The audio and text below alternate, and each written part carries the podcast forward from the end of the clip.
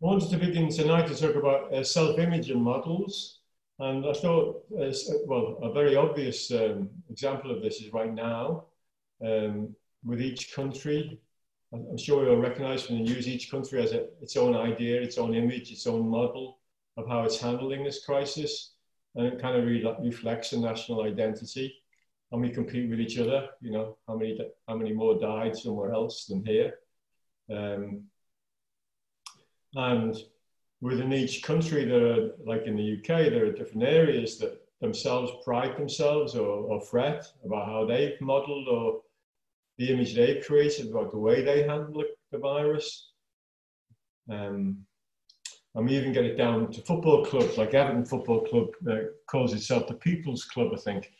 Uh, has its own image of what it's like.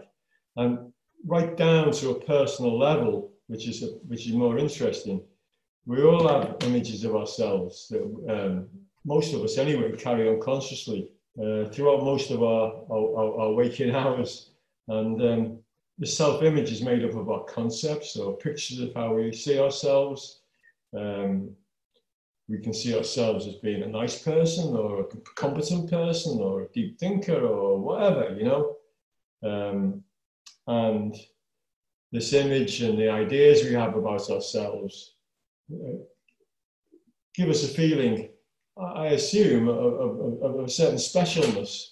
Um, and that's not even necessarily a specialness around having particular qualities. You can also be a special, feel special around, in a particular way, around um, the things that we suffer from, interestingly. You know, so there are, there are various markers that allow us to feel unique and special. And, um, and yet, I think all of us have experienced some time that not needing to be special, not needing to be any particular way, is what allows us to be more free. Um, uh, free to experience things that arise without um, our story getting in the way.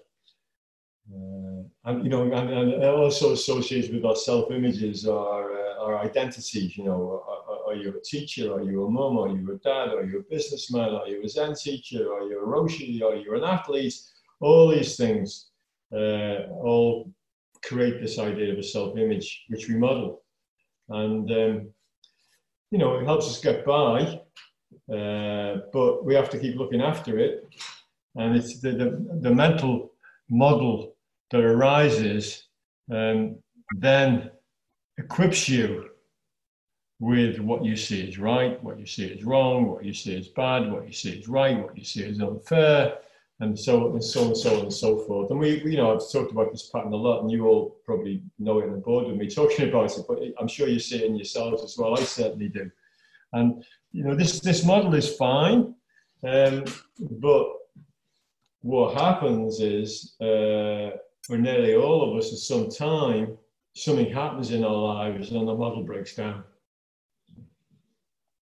So we may have built up an idea about a relationship or another person's behavior or our job um, or somebody dies. And when this happens, and I, I, think probably everybody of a certain age, for certain everybody knows that when, when this kind of self model gets a good shaking, or something goes wrong, as, as is really evident now for many of us who are locked down in different situations, you know, the model for the individually and for the nation has changed. And what happens is that everyone and everything around you starts to take on a different view. Things begin to fall apart, you panic, you do all you can do to hold it together, you'll struggle, you'll fight to stop the world from collapsing. And, um, you know, it, it, it, it's only at that moment, I think, that we see the, the reality or the authenticity of the model. Was it a real model? Did it really fit us? And what happens when it falls apart? What do we do? Where do we go from there? Um, how do we find some freedom from this need to be constantly putting things together again? I think that's that's the question and um, uh, I don't have an easy answer, I'm afraid, except to be aware, you know, uh, yeah, yeah. How, how, how does that work out? What, what happens there? I do, I do have a slice, I do have an antidote, which, uh, which is the other side of that imaging and self-modeling, which is, where's the phrase? What's it? It's what kind of freedom is it that exists in doing nothing? It is the freedom not to interfere or react. It is the freedom to merely observe. What kind of freedom is it that exists in doing nothing? It is the freedom not to interfere or react. It is the freedom to merely observe. And that's what we do when we sit on the cushion. Uh, and ideally, that's what we do when we sit on the cushion. And it's also what we do, what we plan to do when we stay in silence. Um, so, in that silence, stillness can arise. Uh, and that st- stillness, if, if, you know, if it's if it feels really still, it holds nothing of, of, of, of us in it. Um, whereas our normal everyday way of thinking has been to keep silence at bay.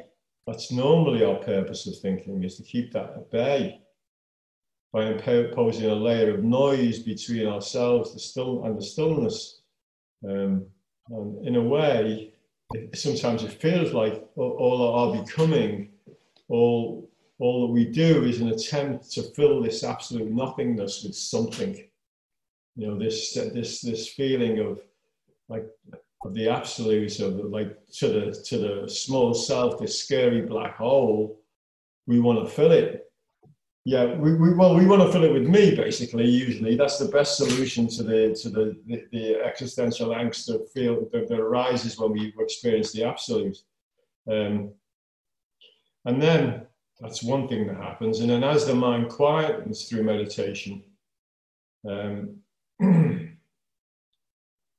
we sometimes can touch into and clock into the impermanence, the real impermanence of everything the insubstantiality of all things. Uh, and yet, to our everyday ordinary self, that's, that's, that's the worst. You know, the mind wants substance, it wants order, it wants form. So the paradox we're now working with is that um, it's interesting. You know, we're, we're, wanting to be in silence, we're wanting to allow spaciousness and freedom to arise, and the mind at the same time wants to fill it because it's uncomfortable with the space. It's just practice, I guess, that we, you know, are long enough sitting in silence. And I, am talking about all these things because they, they're all possibilities at this moment, you know, in, in the lockdown. We all have the chance to be silent and we all have the chance to be busy.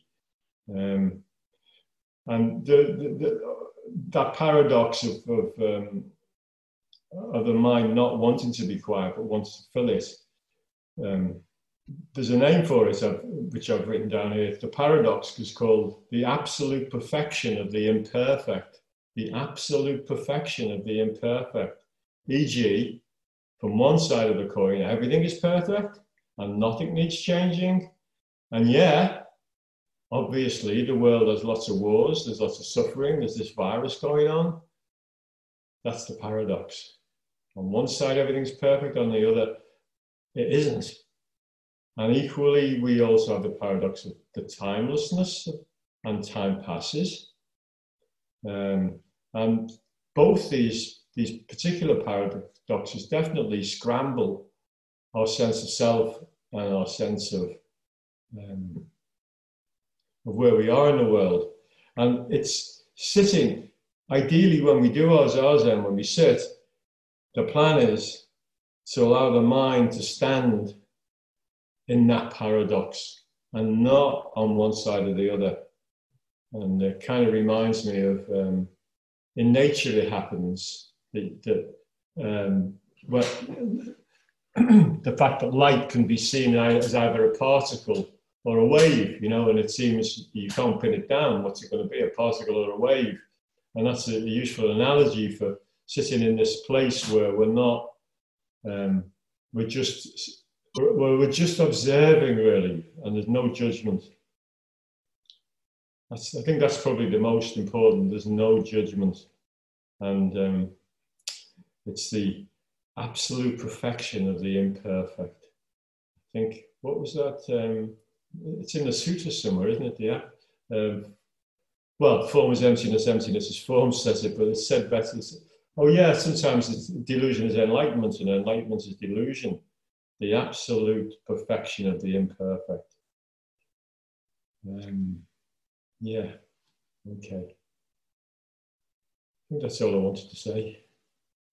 Uh, yeah. I also, I just just one small. I've written in black letters down here something that I read that I thought was really interesting. He said, "If when you're sitting, thoughts do arise, and they will, obviously for all of us, they do. Um, there's no need to reject them. You kind of you can befriend them, but then let them know that you'll talk to them later. You know, put them on the back burner until later. You're not being ignored, thoughts. We'll I'll have a I'll have a word with you later, but for the moment, I'm sitting in silence. Yeah. Okay. And uh, I'm open for any observations, reflections, wise words, questions, what you like, anything. Roger. Hi, John. Hiya. Uh, th- th- thanks for that. Uh, lots of stimulating thoughts in there. And uh, when you're talking about the coin, um, you know, where one side is perfection, um, it, it, it, seems that what that means to me is that um, things are perfectly as they are uh, in this moment. Uh, yeah. They are exactly, there is no way that they, they could be any different. This is it. Yeah. But on the flip side of the coin, um, I, I might prefer things to be slightly different in the future.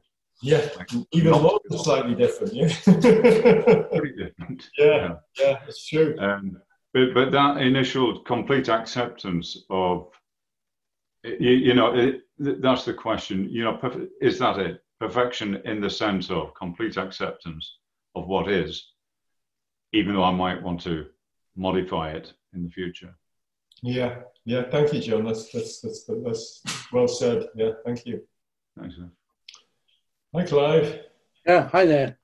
Um, I had I don't think I'd heard that phrase, the absolute perfection of imperfection, but it's it's a beautiful phrase. Yeah. Um, and if you, it is life seems to be like as as you say a coin with perfection and imperfection on either side constantly spinning, um, which is why it, you can't kind of fix it with your mind, really, because you're always trying to sort of fix it and hold it. And it seems to me it's very easy to talk about these things, uh, about sort of accepting things as they are. Even, but even things like sitting there with a painful knees hard enough. Yeah, yeah. Let alone, you know, being thrown out of a helicopter or something by some yeah. Dodgy Argentinian regime or whatever it is that you have to face, you know. Yeah. And I suppose yeah. moment by moment, all we can do is practice on the little nursery slopes of our life. Yeah. Um, it's hard enough. You know, I don't know whether you, you know, we get what we can cope with. Perhaps we do. Um,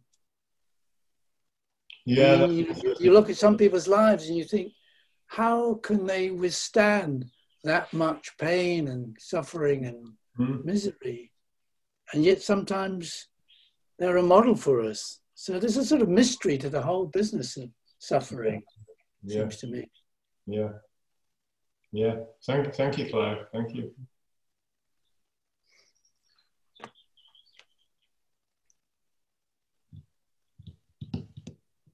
Have you been stunned or bored into silence? That's right.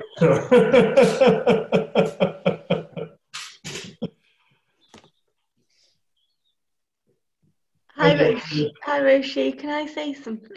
Sure, you can. Um, well, there's a few things really. One is what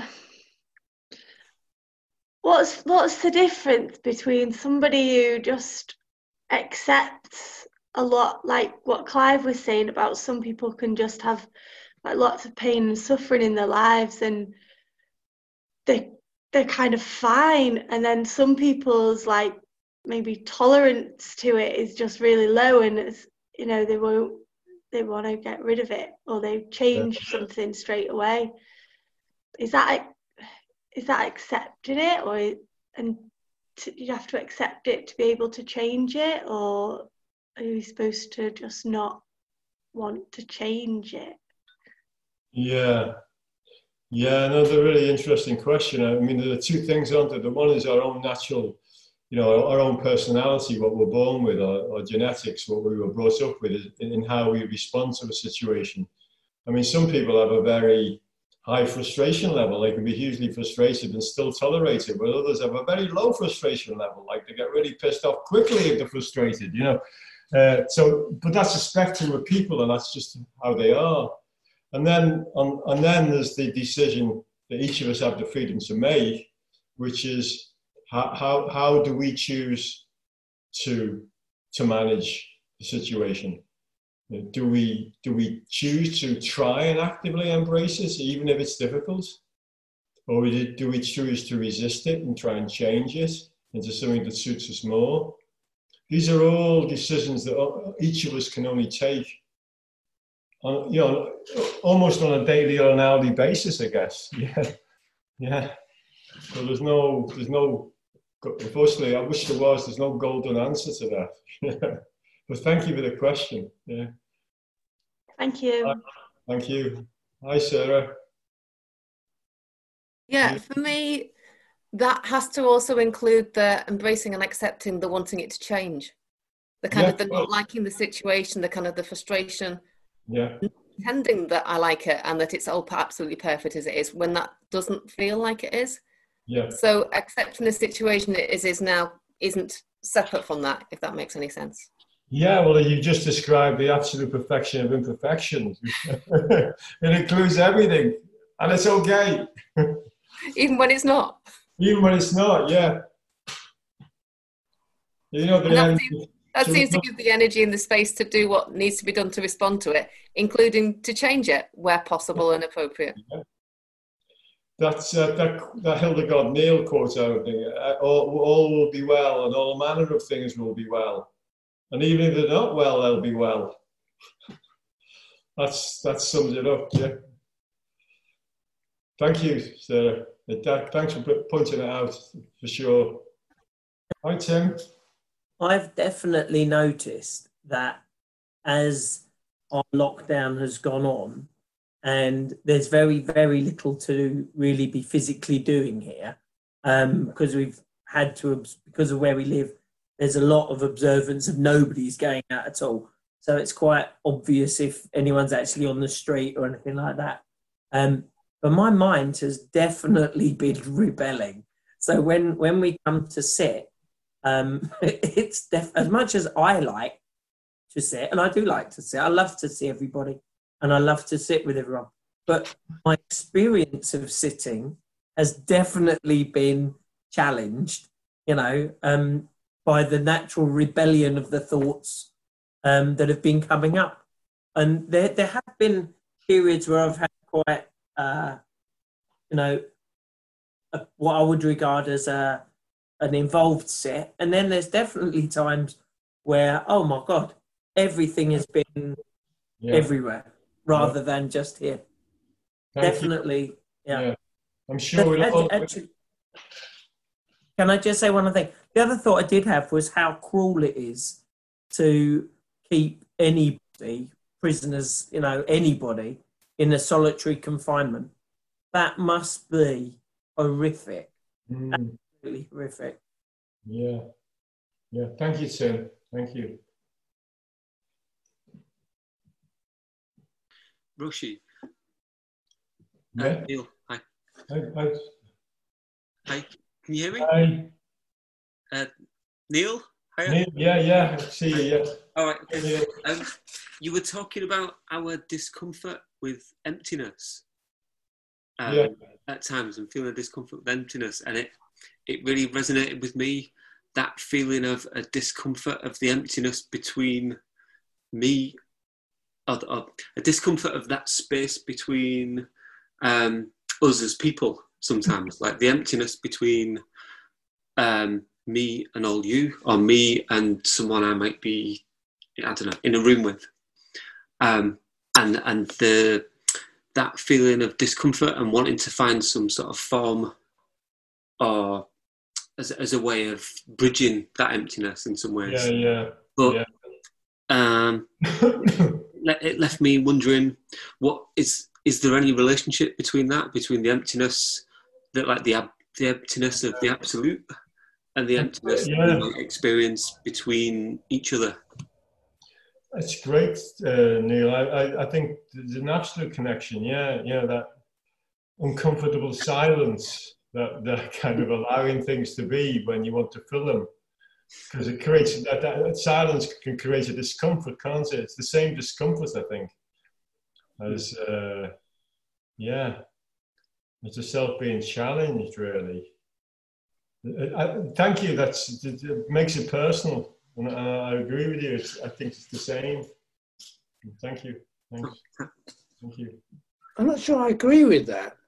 Okay. Uh, maybe I've been misunderstood what you were saying. Uh, maybe I don't understand what that conversation was, but surely the difficulty with talking about emptiness in, in the in the great way the big emptiness, if you like, um, of form and emptiness, and the emptiness that people experience, or you could call it the anomie or the alienation that is sort of a common, particularly a common sort of modern urban experience, which I'm not so sure people had nearly so much when we all lived with 100 people or less that we knew from birth till death. Um, we talk about that emptiness, but it's also a fullness at the same time. That's part of the paradox, isn't it? And it's it's it seems to me that the emptiness that we were mentioning just then is largely a negative. It's an unfortunate. It's an, an alienation. It's yeah, but Clive, Clive, Neil was talking about the discomfort of that emptiness. Yeah, and, and, and certainly people do feel serious discomfort when they first yes. experience yeah. emptiness. I mean, the self starts to scream blue murder. So I think it's the same. The origin is still the self in both cases. Uh, yeah, I see. But, but also, but but surely there's also the total opposite of that. Well, I there mean, is, yeah, but we weren't talking about that. We were talking about. I understand. Yeah. yeah. I just, I just didn't want to leave it on the one side. Oh, okay. Oh, thank okay. you. Only a negative. Oh, thank you. Thank you for wanting some fairness, but you know, as we said often, it's almost impossible to cover both sides in every sentence. no, I, no, I understand that. Yeah, yeah. But I mean, and it's quite understandable. And then we tend to talk about the suffering. Yeah. it's much harder to talk about the bliss, the joy, the the ineffable. Yeah. Wonder. I don't know if anybody saw there was a TV program about the Hubble telescope the other day, mm. and talking about the distances and what the, what the Hubble telescope can see. Once you confront the unmind-bending, the enormity of the universe, kind of all your all your neurons just sort of lie down and give up. Really, um, yeah, that's right. There is a sort of wonder to it. That's all I want. Thank you, Clive. I agree with you about the Hubble program. It was great, wasn't it? Yeah, yeah. Um, I've just been thinking about um, thoughts. Yeah. Oh, yeah. It's a good thing to think about thoughts. Sorry, go on. The thing is, for me anyway, is that I've been conditioned or I've been hardwired to believe my thoughts. Mm. Mm. And that's always a battle for me because I know in a deeper place that the thoughts, there's no point in believing them because they're just like the breath, they're just in and out. Yeah. And it's how I get caught in my thoughts. Yeah. It's a bloody problem a lot of the yeah, time. Yeah, yeah, no. Yeah, really. I, I think for all of us, yeah, believing those thoughts to come and go is, yes, it's difficult, isn't it? Yeah. Mm. Thank you. for. Thank you for mentioning that. Thank you. Okay.